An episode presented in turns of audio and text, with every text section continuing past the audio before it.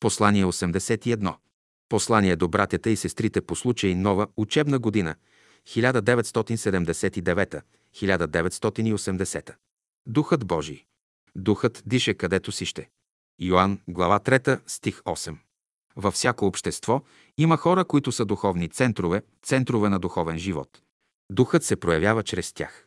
Независимо от това дали говорят или мълчат, те вършат своята работа. Те са, които привличат душите, пробуждат ги и ги просвещават. Те вършат работата си главно с присъствието си. Те трябва да присъстват, за да се извърши един процес. Влиянието им наподобява онова на катализаторите в химията – елементи, които само с присъствието си улесняват една реакция. Те са необходими, за да може Божият дух да се проявява. Те са, които образуват варигата. В духовния свят в това седи организацията.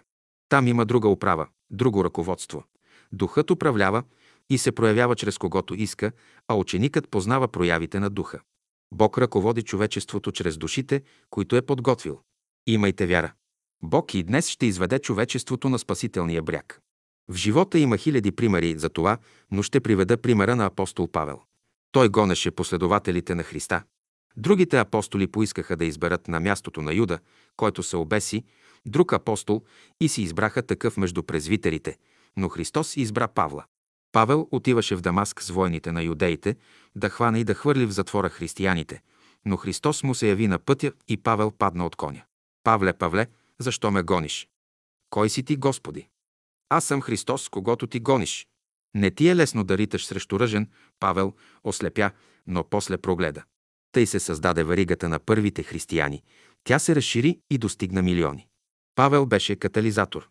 Духът дише където си ще. Веригата съществува и днес.